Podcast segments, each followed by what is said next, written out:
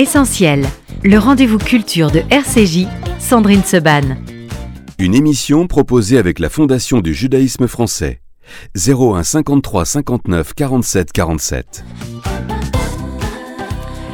Bonjour à toutes, merci d'être avec nous aujourd'hui sur RCJ. J'ai deux invités aujourd'hui, vous allez le voir, exceptionnels et j'ai hâte d'entendre comment ils vont échanger tous les deux parce que euh, vous allez le voir, ils ont plein plein de points communs, même si pour l'un euh, c'est un roman et euh, pour l'autre, eh bien, c'est un essai absolument passionnant. Catherine Bréchignac, bonjour. Bonjour Sandrine. Merci beaucoup d'être avec nous. Je suis ravie de vous re-recevoir. Vous étiez venu il y a deux ou trois ans, je crois, pour l'histoire de la sardine et le diable et aujourd'hui, on et vous j'étais venue avant aussi pour l'irrésistible envie de savoir. Exactement, quelle mémoire. Euh, et aujourd'hui, on va parler de retour vers l'obscurantisme. Catherine Bréchignac, vous êtes une physicienne de renommée internationale, et c'est peu de le dire, euh, membre de l'Académie des sciences et de l'Académie des technologies, ancienne directrice générale et présidente du CNRS. Et la physique, c'est de famille aussi chez vous. Votre papa euh, était le physicien Jean Teillac. Vous avez publié de très nombreux ouvrages scientifiques, mais aussi de vulgarisation de la science qui pour moi est quand même nettement mieux. Et là, c'est absolument passionnant et ça nous amène évidemment vers euh, l'histoire de la science également et vers aujourd'hui la manière dont aujourd'hui on regarde euh, le progrès ou alors on considère la, vérité. De l'autre côté, Philippe Ayat, bonjour. Bonjour. Un bonheur aussi de vous retrouver, Philippe, pour euh, ce roman intitulé La loi du désordre. C'est aux éditions Calman Lévy. Philippe, vous, vous êtes diplômé de Polytechnique, de l'ESSEC. vous êtes prof également à l'ESSEC vous êtes toujours prof? Euh, non, j'ai dû vous arrêter. Oui, quand même, euh, vous avez créé la filière entrepreneuriat avec votre frère Serge Ayat. Vous avez fondé l'association 100 000 entrepreneurs. Vous avez écrit plusieurs livres sur l'entrepreneuriat et euh, vous vous êtes lancé depuis 2014, si je ne me trompe, dans l'écriture de romans. Il y a d'abord eu Momo Déal, on était au cœur de la Seconde Guerre mondiale, puis Ouba, le cœur du monde, et là, dans La loi du désordre, votre troisième roman, nous sommes dans la Première Guerre mondiale, dans un Paris, dans une histoire euh, de famille euh, absolument incroyable et euh, passionnante et qui nous montre aussi de manière très, à la fois très dure et en même temps très réaliste ce que c'est qu'une guerre et ce qu'a été surtout cette, cette boucherie, il n'y a pas d'autre mot, que la Première Guerre mondiale. D'abord, Catherine Bréchignac, je vous poser une question sur le titre du livre de Philippe Ayad, La loi du désordre. Est-ce que ça existe réellement ou est-ce que tout dans, dans le domaine de la physique, de la science est totalement ordonné? Oh non, non, absolument pas. Euh, d'ailleurs, l'ordre est utile, mais le désordre aussi. Le désordre, c'est la vie, en fait. C'est, si vous voulez, si tout était complètement ordonné, comme dans un cristal, euh, plus rien ne bouge. C'est le petit défaut dans le cristal qui va faire, qui va mettre le désordre et qui va faire que les choses vont commencer à se réorganiser. Donc, euh, donc, on a besoin d'ordre, mais on a besoin de désordre. Et, la loi du désordre oui, il y a des lois du désordre.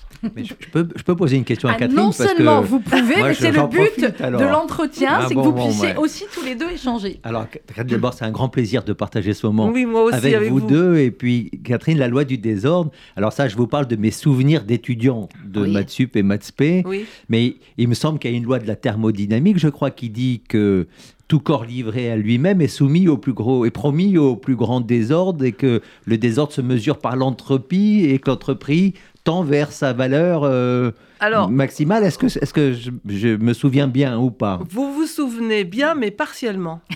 Parce qu'en fait, euh, vous avez plusieurs désordres. Vous avez le désordre, évidemment, qui est quand vous avez plusieurs éléments ensemble.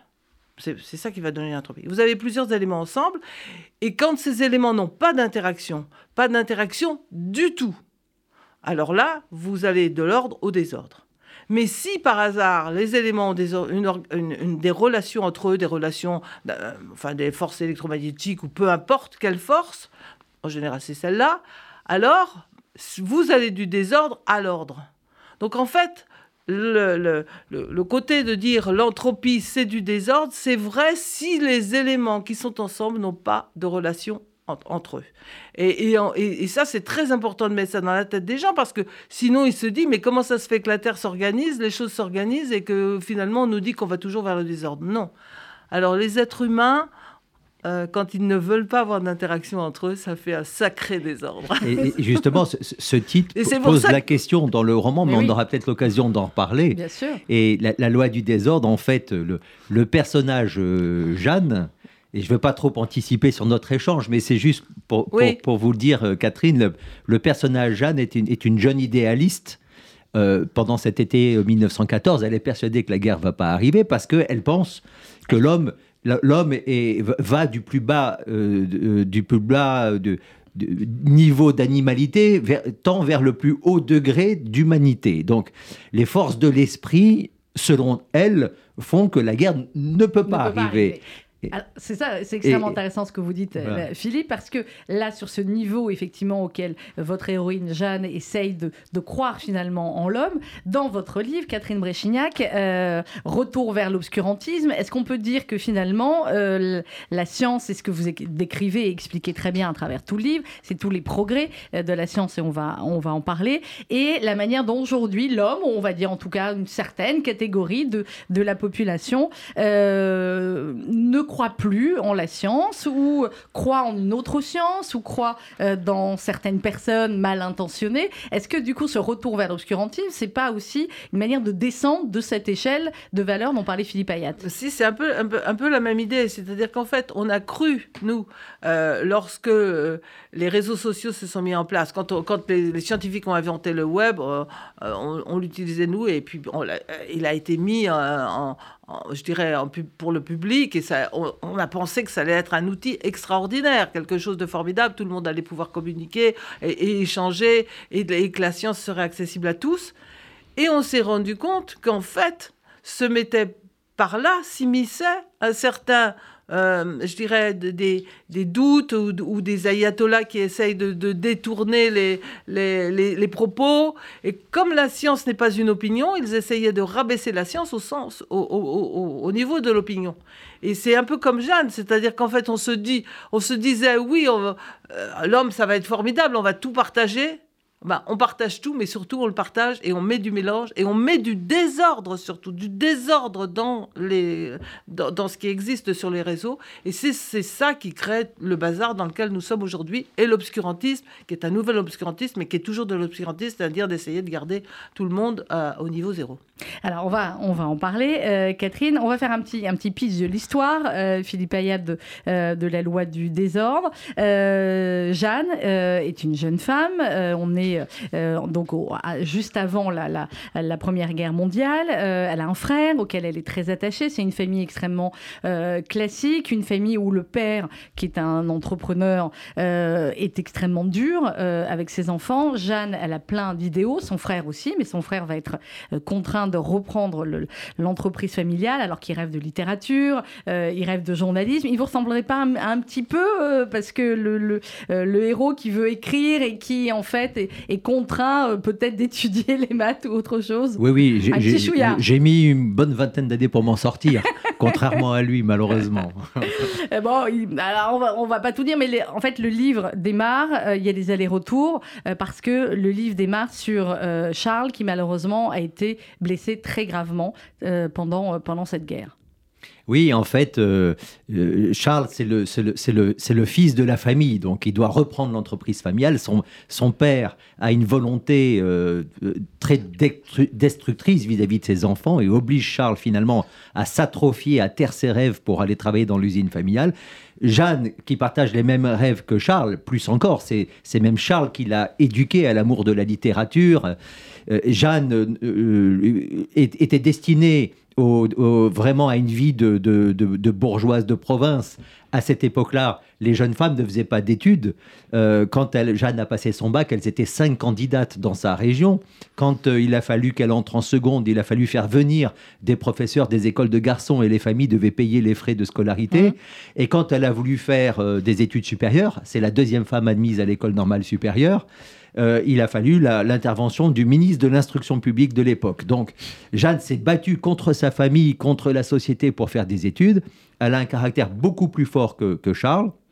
Elle, elle va vivre les rêves qu'ils avaient échafaudés ensemble. De Charles et son rêve. Et, toute sa vie, elle aura l'impression euh, que elle a euh, cette culpabilité, elle aura cette culpabilité d'avoir un peu volé les rêves de son frère et d'avoir vécu leur rêve commun à la place de son frère. Et finalement, et son père qui est absolument terrible, dit à Charles et Jeanne, vous vous êtes trompés de corps, mon, fils c'est Jeanne et c'est et, c'est elle qui aurait dû reprendre les rênes de la famille. Voilà, Jeanne a beaucoup plus de caractère, elle a la force de vivre ses rêves et elle aura toujours l'impression d'avoir vécu ses rêves à la place de son frère. Mais il est aussi dur avec, euh, avec les deux. Hein. Euh, Catherine euh, alors qu'est-ce qui vous a motivé pour écrire ce retour vers l'obscurantisme? Est-ce qu'il y a eu un événement en particulier? Ou est-ce que c'est l'accumulation finalement de ce qu'on a pu vivre ces dernières années, aussi bien avec le Covid, aussi bien avec ces médecins ou ces scientifiques ou pseudo-scientifiques qui allaient sur les plateaux télé pour nous expliquer les pandémies ou pour expliquer d'autres choses? Est-ce qu'il y a eu un élément déclencheur ou c'est une accumulation? Non, il n'y a pas eu d'élément vraiment déclencheur. Il y a eu plutôt une accumulation, comme je disais tout à l'heure. C'est-à-dire c'est cette, euh, c'est ce désordre qui se met en place dans les réseaux sociaux, un peu chaotique, et aussi le fait de voir que euh, la science devenait pour tout le monde une opinion. Et là, ça, ça m'a complètement hérissé parce que la science est un outil, est un outil pour comprendre avec des protocoles. La science ne peut pas répondre à tout. Elle ne peut répondre qu'à un certain, dans un certain domaine. Et, et, cet outil pour comprendre, on l'a construit depuis je dirais, euh, enfin vraiment depuis Galilée, mais ça fait déjà des millénaires depuis les Grecs, on commence déjà à réfléchir à la science et à, à, construire cet outil pour comprendre le monde. Donc euh, euh, c'est cette façon de la traiter Oh, je pense que si je crois que ça. Non, le verbe croire n'existe pas dans le domaine scientifique. Alors, il y, a sur la science, et je vous pose la question finalement aussi à, tous les deux. Euh, vous dites la science pour certains est devenue une opinion, mais on s'aperçoit aussi que l'histoire pour certains est devenue une opinion. Oui, alors c'est pour ça que je mets dans mon livre de l'histoire de, des, l'histoire des sciences. Enfin, un peu, je, parle du feu, je parle des ondes, mmh. euh, donc de la lumière, pour montrer tout d'abord le temps qu'il faut pour comprendre, parce que en fait, euh, quand vous réfléchissez, le, premier outil technologique vraiment, c'est le briquet. Il a été, il a été, je dirais, inventé il y a 450 000 ans quand euh, les hommes préhistoriques ont trouvé que pour faire des étincelles chaudes qui allumaient des brindilles, il fallait prendre du silex et taper sur de la pyrite. Alors, ils ne, connaissaient pas ni le silex ni la pyrite, ils connaissaient deux pierres différentes. Ils les voyaient et ils ont, ils, ont constaté de manière empirique que ça faisait des étincelles chaudes. On sait maintenant que dans la pyrite, il y a des petites particules de fer qui, euh, quand, elles se, quand le, le, silex tape dessus, elles, elles, elles, s'en vont et, elles s'enflamment avec l'oxygène de, l'air et font des, étincelles chaudes qui permettent de, je dirais, de mettre feu aux brindilles, alors que si vous prenez deux morceaux de silex, vous obtenez des, toutes petites étincelles froides qui ne permettent pas de, mettre le feu. Donc en fait, c'est une invention extraordinaire qui a duré, euh, au fond, 450 000 ans avant qu'on comprenne. Hein. Donc c'est quand même... Euh, fasse la pierre à briquet, on n'avait toujours pas compris, qu'on ait euh, Lavoisier qui nous explique ce que c'est que la combustion et qu'on est maintenant aujourd'hui capable d'avoir complètement intégré tout ça. Donc euh, je voulais montrer le temps le temps qu'il faut pour réfléchir, pour comprendre, pour avancer. Et que quand on dit à quelqu'un, vous allez nous inventer quelque chose en deux minutes ou retrouver tout ce que les autres ont trouvé, c'est vraiment euh, négliger tout, tout, toute l'humanité et ça, ça m'est insupportable. Philippe Ayat bah, moi, en fait, j'imagine Jeanne en train de vous écouter, mon, héroïne. Euh, Jeanne, a donc on, l'a dit vis-à-vis de son père, a une, a une relation en grande tension, parce que Jeanne est, milite avec Jaurès, elle est, elle est socialiste, et elle combat les démons capitalistes de son père, qui lui est un grand industriel, mais mais en même temps, elle admire le bâtisseur qu'il est parce que son père donne quand même du travail à 2000 ouvriers, il hmm. nourrit 2000 familles. Et elle espère après le convaincre pendant la guerre de changer l'entreprise pour pouvoir aider. Pour, pour, fabriquer des obus, etc. Et quand Jeanne a 10 ans, son père l'amène à l'exposition universelle. Hmm. Et elle est éblouie par le progrès. C'est là qu'on découvre le premier métro qui passe sous Paris, on découvre la, la fée électricité qui embrase euh, les fontaines et les arbres et, le, champ de Mars. Et elle se dit à 10 ans, ce siècle sera éblouissant. grâce au progrès. L'homme, l'homme avec le progrès, sera tout occupé à vivre mieux et à ne plus se faire la guerre. Et quelle est sa surprise donc dans cet été 1914 quand elle commence à comprendre que le progrès n'aura pas servi à sauver les hommes. Et je l'imagine en face de vous. Et, vous dites que le, progrès a été dévoyé par, euh, par aujourd'hui, la façon dont on en parle et on l'utilise. Et, Jeanne vous poserait cette question-là, vous direz, et c'est terrible parce, parce que j'entends aujourd'hui ce que les dirigeants disaient il y a un siècle. J'entends encore à cause de la guerre d'Ukraine les dirigeants dire aujourd'hui l'homme est trop cultivé et pris de progrès et de science pour se faire la guerre et se détruire. C'est ce qu'on disait à l'époque et Jeanne vous poserait cette question. Mais alors, on peut plus se fier au progrès pour, pour sauver les hommes? Alors non, c'est pas vrai parce que l'homme est l'homme et donc euh, le, euh, il, il, a, il a cette ambivalence.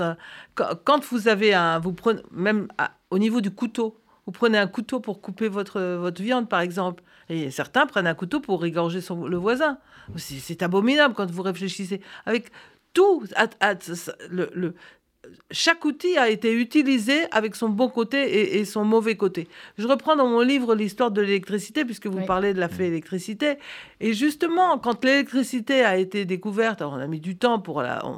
elle existe depuis tout le temps, hein, l'électricité statique, mais depuis qu'on a su la faire, euh, faire des piles, on a commencé à monter tous ces circuits électriques et euh, les gens, à la fin du XVIIIe siècle et, et, au, début du, non, du, du, à la fin du XIXe, pardon, et au début du XXe, les gens avaient peur de, de enfin, d'abord ils trouvaient que c'était très bien, puis ensuite ils en ont eu peur.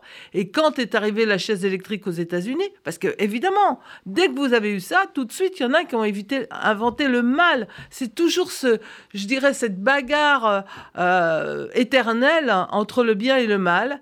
Et quels que soient les outils que l'on a dans nos mains, l'homme fera à la fois du bien et à la fois du mal. et ça, c'est inévitable. Donc, euh, euh, quel que soit son degré de culture, donc il faut impérativement alors peut-être que dans longtemps, on y arrivera. Qu'est-ce qui fait la différence finalement? Je pose la question à tous les deux, avec les mêmes outils, entre euh, le bien et le mal. C'est l'éducation? Bah oui. Ah, c'est évident. C'est l'éducation et il faut aussi éviter euh, faire que le trop-plein d'énergie puisse se déverser. Aujourd'hui, les réseaux sociaux sont tels que vous ne prenez plus, on dit toujours quand vous, vous disputez avec quelqu'un, la nuit porte conseil. Demain, ça ira mieux. C'est vrai, en général, c'est vrai. Vous, après, vous, vous relativisez, vous dites. Mais aujourd'hui, avec les réseaux sociaux, les gens répondent du tac au tac, si je puis dire, du TikTok, mais tac au tac. Et, vous êtes très branchée, Catherine. Mmh. Oui, je suis assez branchée.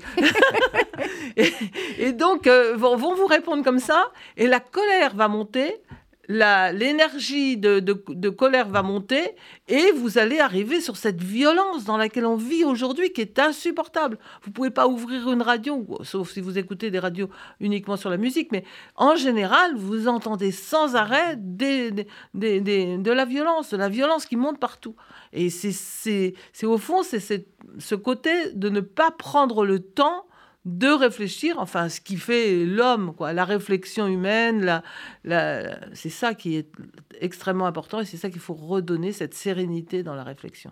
Eh, Philippe Ayat, dans euh, La loi du désordre, euh, à un moment donné, effectivement, on est juste avant la guerre et euh, vous écrivez L'heure est grave, mais rien n'est joué. Les 100 députés de gauche forment la seconde force du pays et pèsent désormais sur les décisions. Comment l'homme pourrait-il précipiter sa destruction?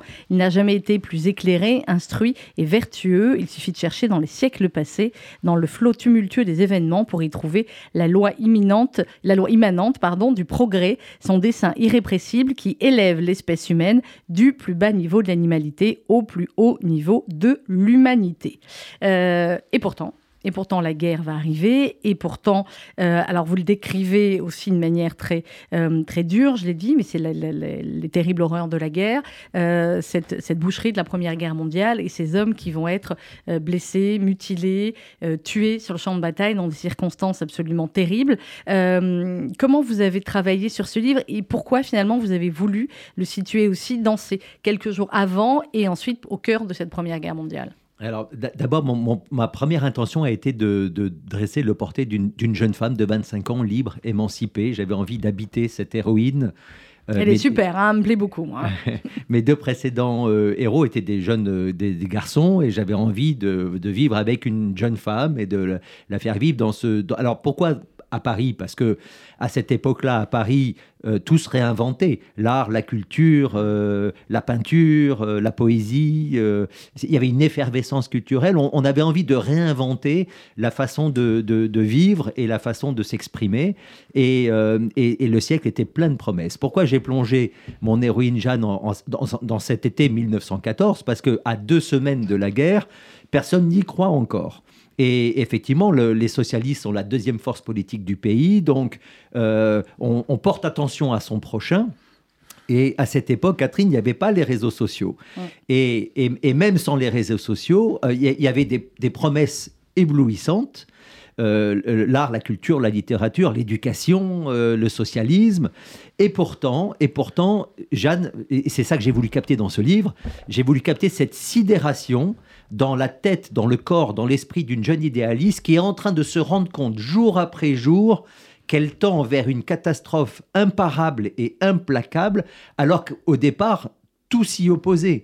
Et donc, et, donc la question que, qu'elle se pose et qu'on se pose avec elle quand on, on la suit pendant ces quelques jours absolument cruciaux, c'est de se dire, mais malgré toutes les bonnes ondes qui habitaient ce siècle dans ces premières années, est-ce que quelque part l'humanité n'est pas livrée à une sorte de fatalité, à une sorte de force convergente implacable qui amène à sa destruction? Et ça, c'était même avant les réseaux sociaux qui peuvent amplifier ce, phénomène. Mm. Donc, est-ce que, est-ce que l'humanité n'est pas condamnée, quoi qu'il arrive, au plus grand désordre? Catherine? Moi, je suis très optimiste sur l'homme, alors donc je ne vais pas dire que l'humanité est condamnée. J'espère qu'au contraire, elle n'est pas condamnée et qu'elle va, progresser encore.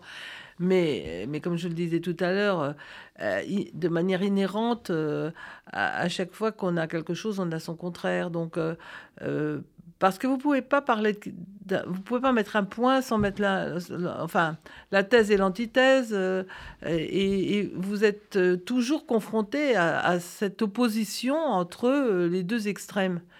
Et c'est ça qui donne au fond cette cette bagarre permanente. Alors plus on est nombreux, pire c'est, et plus et plus elle est étendue au monde entier, pire, pire c'est. Donc c'est peut-être vers une solution d'essayer de voir comment on peut, euh, comme je disais tout à l'heure, euh, faire en sorte que le trop-plein d'énergie s'évacue autrement. Alors, Catherine Bréchignac dans Retour vers l'obscurantisme, aux éditions du Cherche Midi. Euh, il y a plusieurs chapitres. Vous nous expliquez d'abord, il y a un chapitre sur où est la vérité, il y a un chapitre quand l'obscurantisme se, drape de raison, et puis il y a ce chapitre quand l'obscurantisme devient pluriel.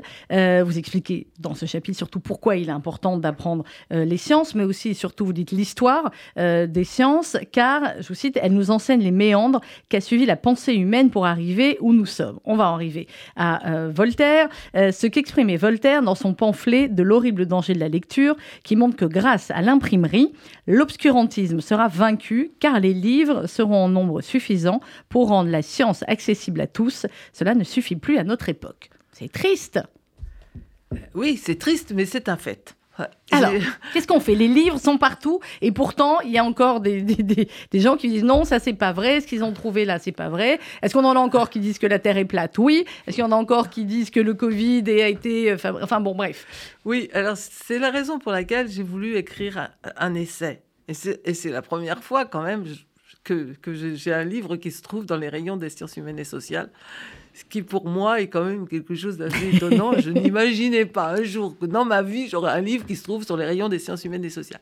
Mais c'est ainsi parce que j'ai voulu vraiment écrire un, essai pour non pas pour euh, pour essayer de d'instruire en disant voilà la science c'est ça je vais vous expliquer vous allez comprendre et puis tout, tout sera résolu pas du tout je voulais que tout le monde celui qui lit le livre ait envie de se poser des questions de se poser des questions et de voir les tâtonnements que nous devons faire nous-mêmes pour faire progresser la science. Et moi, j'aimais énormément cette phrase de Victor Hugo qui, dans Claude, à la fin de Claude Gueux, quand, euh, au, au, moment de sa condamnation, dit euh, La science va se raturant elle-même. C'est tellement joli, c'est tellement mmh. vrai. C'est ça la science. Voilà, c'est-à-dire qu'en fait, la science connue, euh, euh, c'est un socle d'expériences et de théories qui ont avancé, qui, ont, qui se sont, euh, qui, qui, donnent un ensemble cohérent. Et puis vous avez la frontière de la science, là où, là où enfin, qui est, qui, est, le domaine de la recherche, et où justement, bah, vous ne savez pas, vous doutez, vous revenez, vous repartez. Et c'est là où l'obscurantisme d'aujourd'hui est très dangereux, parce qu'autrefois, on mettait euh, soit les religieux, soit l'Inquisition en France a été quelque chose d'épouvantable. On voulait les livres, enfin, etc. Et ensuite, les politiques ont, eu envie de garder toute la population sous, sous, le boisseau en, leur disant on n'apprend pas à lire et à écrire. Justement, l'attaque de Voltaire là, contre ça. Et, et maintenant, aujourd'hui, c'est pas ça. C'est-à-dire qu'en fait, aujourd'hui, on a une espèce d'obscurantisme qui dit oui, tout est là, mais on va, ça, il se drape de raison. C'est pas vrai, c'est pas la vérité. il est partout, il est, et, vous avez quelque chose de très insinueux qui se met en place et qui fait que, euh, que toujours Victor Hugo qui dit euh, il vaut mieux de l'ignorance que de la mauvaise science. Hum. C'est vrai, je ne connaissais pas cette citation-là, mais, mais, mais oui, enfin, il vaut mieux la connaissance encore et croire en la connaissance. Évidemment. Mais bon, on est, on est sur un autre niveau. Évidemment, mais tant qu'à faire, il ne faut, il faut pas déformer la science. Philippe Ayat je, suis très vraiment euh, passionné par ce que vous dites, Catherine. Et Victor Hugo, c'est l'un des modèles de Jeanne. Oui. Elle est euh, un moment. Elle a de la chance quand même hein, dans le dans le livre. Elle, est, elle travaille avec Jaurès. Mais oui, mais oui, mais, vraiment vous allez lire. Vous avez vous allez lire le vous livre. Avez de nombreux, vous avez de nombreux points communs. elle va un moment à la séance du Sénat parce que et elle, elle, elle, se, se elle, argumente avec des sénateurs parce qu'elle milite pour le droit de vote des femmes, etc. Et elle, et elle, leur cite Victor Hugo, qui a été mm. l'un des tout premiers défenseurs des droits de vote des femmes. Et à l'époque où c'est euh, l'éducation nationale, euh, c'est le moyen d'éduquer les populations, de les, de les faire grandir et s'élever dans la République. Euh, et, ce même Victor Hugo qui disait ouvrez une école et vous fermerez une prison. Mm. Il disait ça dans, ses, dans un, l'un de ses discours au Sénat. Euh, et, et, aujourd'hui, malheureusement, on a l'impression que ça ne suffit plus. Ça ne suffit plus, que l'école peut-être joue un peu moins son rôle d'éveiller les jeunes générations qui vont trouver ailleurs, notamment dans les réseaux sociaux, d'autres façons d'apprendre et qui sont des façons finalement assez vicieuses d'apprendre. Voilà, c'est ça.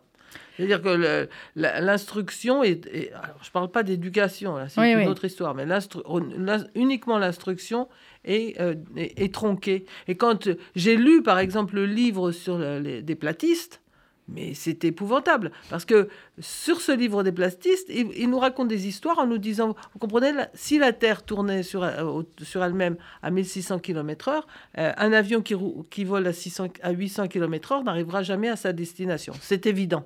Et le mot c'est évident est absolument à bannir. C'est pas évident du tout. Et, donc tout, tout, est relatif. Enfin bref, je vais pas faire un cours sur, sur le, mouvement des, de la Terre. Mais, mais, mais en, fait, on a bien vu que cette, ce côté de dire c'est évident, alors que pendant les, des, siècles, les, les, Grecs de l'Antiquité euh, ont fait de la dialectique pour justement essayer de comprendre euh, et, de se battre contre les sens en disant, Platon nous racontait dans, dans l'allégorie de la caverne, euh, que, finalement c'était stupide de, de, penser uniquement avec nos sens et que la vérité était peut-être ailleurs, ailleurs et plus complexe que, que ce qu'on voyait avec nos sens. Et là, le retour en arrière 2000 ans plus tard, moi, me, fait froid dans le dos. Vous avez dû beaucoup vous énerver devant votre télé pendant le Covid, vous. Alors, déjà, nous, on s'énervait. Oui, mais je ne la regardais plus. Et c'est pendant le Covid, justement, que j'ai écrit ce livre, parce que je ne regardais plus rien,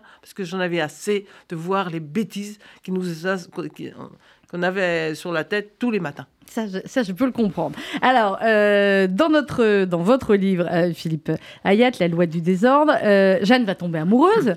quand même, il y a un petit peu d'amour dans tout cela, dans, toutes ces, dans toute cette horreur, avec Marius. Alors, on va pas révéler, évidemment, si tout se termine bien ou pas, mais ils vont croiser plein de monde. Et surtout, on a dit, Jaurès. À un moment donné, il y a Alfred Dreyfus, hein, qui passe par là, vous le saurez dans le, dans le livre. Et puis, Marius, à un moment donné, va, va lui parler de, yiddish et d'un proverbe yiddish.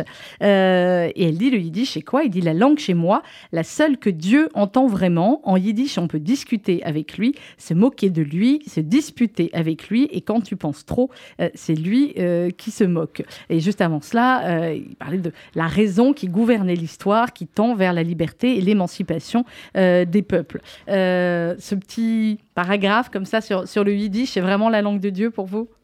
Oui, et, euh, et, elle pose une question en fait. ce proverbe, le proverbe yiddish cité dans ce livre, c'est l'homme pense et, Dieu rit. Mm. Bah, pourquoi L'homme fait des, je crois que c'est aussi l'homme fait des projets. L'homme fait des projets, et c'est mm. Jeanne en fait. Jeanne dit, mais non, mais l'homme est, tellement éduqué que euh, la, terre tombe dans le bon sens. Euh, on va vers le bien, on va vers la fin de l'histoire finalement. Il y a eu l'avènement de la République, ensuite il y a l'avènement du socialisme, et l'homme est pris de liberté, ne pensera plus à se faire la guerre. Et donc la, terre tombe dans le bon sens. Et, en, disant ça, Jeanne, Jeanne pense et euh, Marius, qui est beaucoup plus euh, rationnel euh, en face, qui fait ses études à Polytechnique, lui dit l'homme pense peut-être, mais Dieu rit. C'est-à-dire ne fais pas des plans sur la comète. il y a des, forces qui t'échappent et qui échappent à la pensée. Et, il, lui prend l'exemple de cette loi de la thermodynamique avec laquelle on a commencé notre dialogue, en disant mais voilà, la matière a ses propres lois. Et, Jeanne dit mais c'est pas possible que la matière soit plus forte que l'esprit. Et, ils installent ensemble cette, contradiction, ce dialogue. Jeanne est persuadée que l'esprit va gouverner le monde et apporter la paix sur Terre, quand Marius, le scientifique, le rationnel, mais, qui, a des qui, c'est une école militaire, polytechnique, donc il entend ses généraux lui parler des armes de destruction massive de l'époque. Marius lui répond, mais non, la matière a ses propres lois, a ses lois propres, qui sont plus fortes que l'esprit. Alors qui va gagner? De l'esprit ou de la matière Et c'est toute la question que se pose Jeanne tout au long de ce livre. Et alors là, vous me donnez une perche fabuleuse, Philippe Ayad, pour le chapitre euh, que je voulais aborder, euh, Quand l'irrationnel devient rationnel. On y est, Catherine Bréchignac. Dans ce chapitre, vous reprenez euh, un petit peu les, réflexions ésotériques de, de, Newton, qui était très croyant, donc Newton? Alors Newton est un personnage extraordinaire. Newton, c'est une, c'est une pensée, c'est vraiment une une pensée formidable. Et, en fait, Newton, justement, euh, qui a, avec euh, tout ce qu'on sait sur, sur la loi de la gravitation et tout ce qu'il a écrit, euh, passait plus de temps à faire de l'alchimie qu'à faire de la physique ou des mathématiques. Et il avait à Trinity College un laboratoire d'alchimie où il cherchait, il cherchait à transmuter un métal dans un autre et il, cherchait au fond cette espèce de d'universalité qui relie euh, la matière et l'esprit. Et en fait, c'est ça qu'il allait chercher. Avec son côté rationnel, il avait quand même, euh, il avançait, il, voulait avancer dans l'irrationnel avec son côté rationnel. Et, tout s'est terminé quand, euh, quand son, son, laboratoire a pris feu, où il a été dépressif pendant plusieurs années. Mais c'était très intéressant parce que Newton était en faveur de la théorie du tout au fond de lui-même. Il avait envie de que tout soit explicable et, il était extrêmement croyant. Il disait, par exemple, euh, moi, c'est Dieu qui, a, qui, qui, nous a mis les, forces comme, comme elles sont. Moi, ce que je veux, c'est comprendre comment ça marche. Donc, euh, le pourquoi. Euh, c'est compliqué de savoir comment Dieu a pu créer tout ça. Non, mais oui, mais euh, il, était, c'était quand même un homme intelligent, donc c'était au niveau du symbole. Il était, en permanence entre l'irrationnel et le rationnel. Un, créationniste bête, c'était, c'était symbolique, c'était, euh, c'était, le, et c'était justement cette dualité entre entre l'homme et, la matière, entre l'esprit et la matière, qu'il voulait essayer de de de, bah, de trouver quelque mm. chose qui allait les allier. Et moi, je, ne sais pas ce qu'il ce qu'il faut en penser, donc je, bah, j'essaye pour l'instant d'être plus à la mode Montesquieu et de me dire euh, il nous faut de tout, donc à la fois on a du rationnel et du rationnel, et on essaye tant bien que mal d'allier les deux dans sa tête. Euh, Philippe Ayat, dans, dans, La loi du désordre, euh, on l'a dit au début, le livre commence comme ça. Charles est blessé, grièvement blessé. Euh, c'est des blessures aussi. la Première Guerre mondiale qui était terrible, qui était causée aussi par les armes employées, par le fait qu'ils étaient cachés dans les tranchées, etc. Vous avez beaucoup travaillé sur, sur l'histoire de la Seconde Guerre mondiale et j'ai envie de dire sur ce qu'ont vécu ces soldats, parce que ça se ressent que c'est extrêmement vrai dans les descriptions que vous faites. Oui, en fait, j'ai commencé par lire tous les grands auteurs de la Première Guerre mondiale, donc euh, Genevois, euh, Giono, Céline, Barbus, euh, Dorgelès, Junger, etc., pour entrer dans cet univers-là. Et puis une fois que j'y suis entré, j'ai arrêté de les lire pour, euh, pour euh, faire vivre mes propres personnages et leur inventer une certaine liberté, mais à l'intérieur d'un contexte historique que j'ai voulu euh, très précis. Mmh. Et, et, en fait, plus il était précis dans, dans l'horreur de cette guerre, plus ça confrontait Jeanne à son questionnement. Comment peut-on en arriver là? Comment l'homme a pu en arriver là alors qu'il n'était pas promis pour faire ça? Euh, et, effectivement, vous, comme vous le dites, et on dévoile pas trop le roman parce que c'est la première scène du livre. Euh, et Jeanne, en fait, a fait le choix à un moment qui était un choix terrible. Elle sait son frère trop fragile pour survivre à la guerre. Son frère est mobilisé alors qu'elle pensait que son père elle a Essayé de faire en sorte elle a essayé de faire en sorte qu'il ne soit pas mobilisé, de le protéger en, en le faisant rejoindre l'usine familiale qui aurait pu être réquisitionnée pour faire des obus. Et donc, elle pensait que son, frère allait être sauvé comme ça par réquisition dans l'usine euh, familiale. Et puis son père, qui est intransigeant, a, dit à Jeanne, ton frère fera son devoir comme je l'aurais fait à son mm. âge. Et il envoie son fils au front. Jeanne sait que son frère est trop fragile pour survivre et elle décide, dans, un choix très douloureux qu'on ne va pas révéler, mais elle décide de s'engager comme infirmière et d'essayer d'aller le sauver. Elle, est très courageuse comme elle est, elle part sur le front. Et, elle, et on ne dit pas comment elle va le retrouver, mais en tout cas, ce que j'ai voulu vraiment, euh, euh, par ce côté un peu réaliste de l'horreur du front, j'ai vraiment voulu euh, confronter Jeanne à la remise en question de ses idéaux. Et plus elle voyait l'horreur se déployer devant elle, et plus elle cherchera désespérément, éperdument, à répondre à la question ai-je encore une raison d'espérer? Moi qui ai été pleine d'idéaux, et elle va chercher pendant tout le livre ces petites lueurs dans cette obscurité, ce moment où l'obscurité se craquelle pour laisser passer la lumière du jour. Et elle va être à la recherche de cette, de cette lumière. Alors elle, elle n'est pas croyante, donc elle ne pense pas a priori que cette lumière est divine, mm. mais elle est persuadée de la richesse de l'homme, de l'homme, euh, de l'amour de l'homme envers l'autre, et, et, et, voilà. Et elle va, elle va chercher cette lumière à travers l'obscurité. C'est pour ça que j'ai vraiment voulu ne, ne, rien cacher du, de l'horreur et du réalisme de la guerre, parce que justement, ça confrontait Jeanne à sa propre contradiction entre ce en quoi elle croit et ce qu'elle voit. Et ce qu'elle voit. Alors, vous Catherine Vous me touchez énormément quand vous dites ça, parce que moi, été, quand j'étais petite, élevée par mes grands-parents, qui étaient bretons. Et mon grand-père s'est engagé volontaire à l'âge de 17 ans pour partir au front. Et je n'avais de cesse de lui poser des questions en lui disant qu'est-ce que tu faisais, comment ça se passait? Et il avançait un peu, et puis au bout d'un moment, c'était tellement dur pour lui de m'en parler qu'il reculait. Et moi, j'essayais sans arrêt de savoir, parce que parce que ce, grand-père, je l'admirais énormément et il était parti de rien et, il est arrivé euh, officier de marine. Donc euh, j'essayais vraiment de, de, voir ce que, qu'est-ce qu'il avait formé, qu'est-ce qu'il l'avait poussé justement à partir, euh, à partir engagé volontaire à, l'âge de 17 ans à la guerre de 14.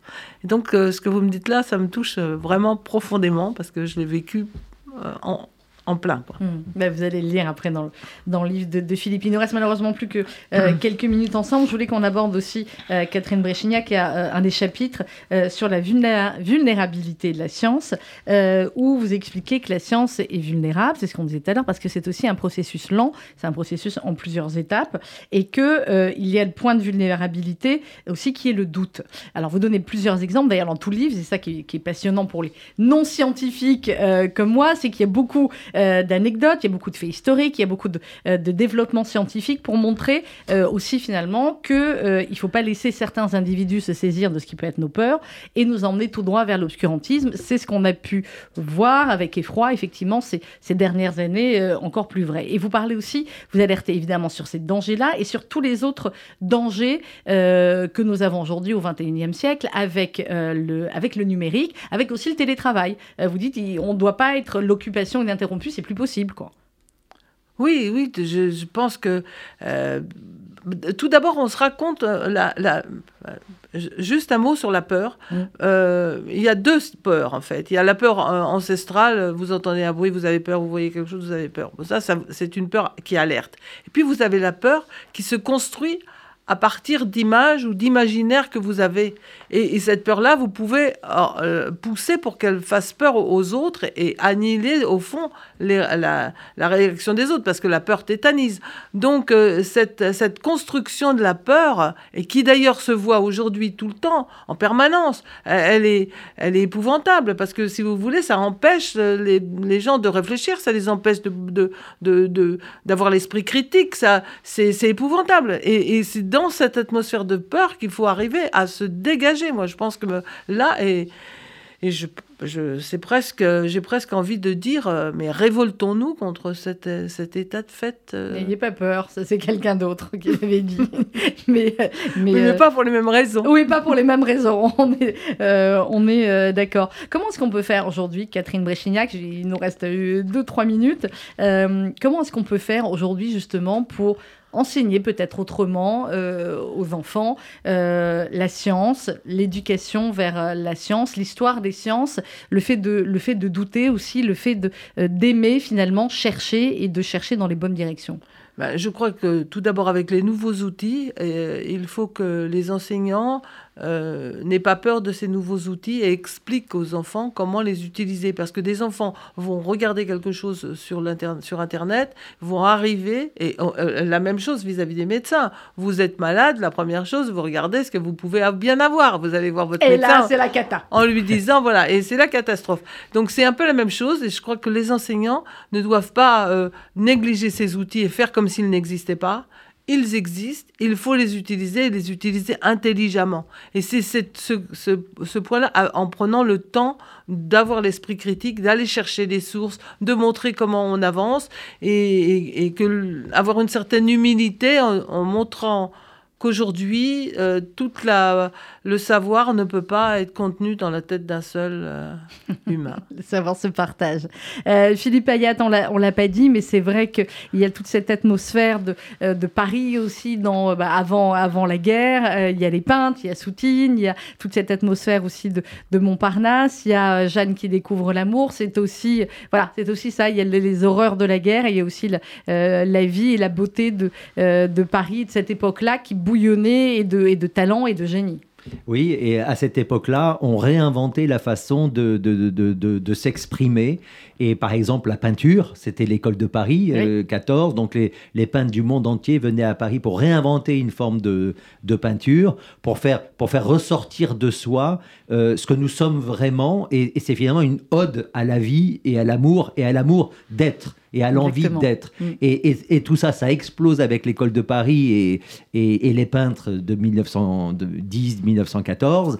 Et, là aussi, ça vient se fracasser contre euh, finalement la dure réalité qui, éteint tout ça. Mais la promesse de la peinture pour réinventer la manière d'être et la peindre sur la toile, c'était une, promesse inouïe à cette époque. Et très belle couverture également. Philippe Ayat, La loi du désordre, c'est aux éditions Calman Lévy. Catherine Bréchignac, Retour vers l'obscurantisme, c'est aux éditions du Cherche Midi. Il m'aurait fallu encore une heure ou deux avec vous deux, mais vous reviendrez, Catherine. Nous reviendrons, très sûr. C'est sûr, je vous adore. Et moi aussi, et surtout avec vous deux, alors je bah reviens demain. C'est gentil, merci. Catherine, si j'avais une prof de maths ou de sciences comme vous, franchement, mais enfin bon, euh, il n'est pas trop tard, puisque j'arrive aujourd'hui à lire. Mais vous avez raison. À la fois, vous pourriez être évidemment dans, le, dans la catégorie sciences et à la fois sciences humaines et sociales. Euh, oui, votre livre, quoi qu'il en soit, quelle que soit la catégorie où vous le trouverez dans les librairies, il faut le lire. Et La loi du désordre, Philippe Ayat, c'est dans la catégorie roman. Merci à tous les deux. On se retrouve dans un instant. Merci Sandrine. Merci.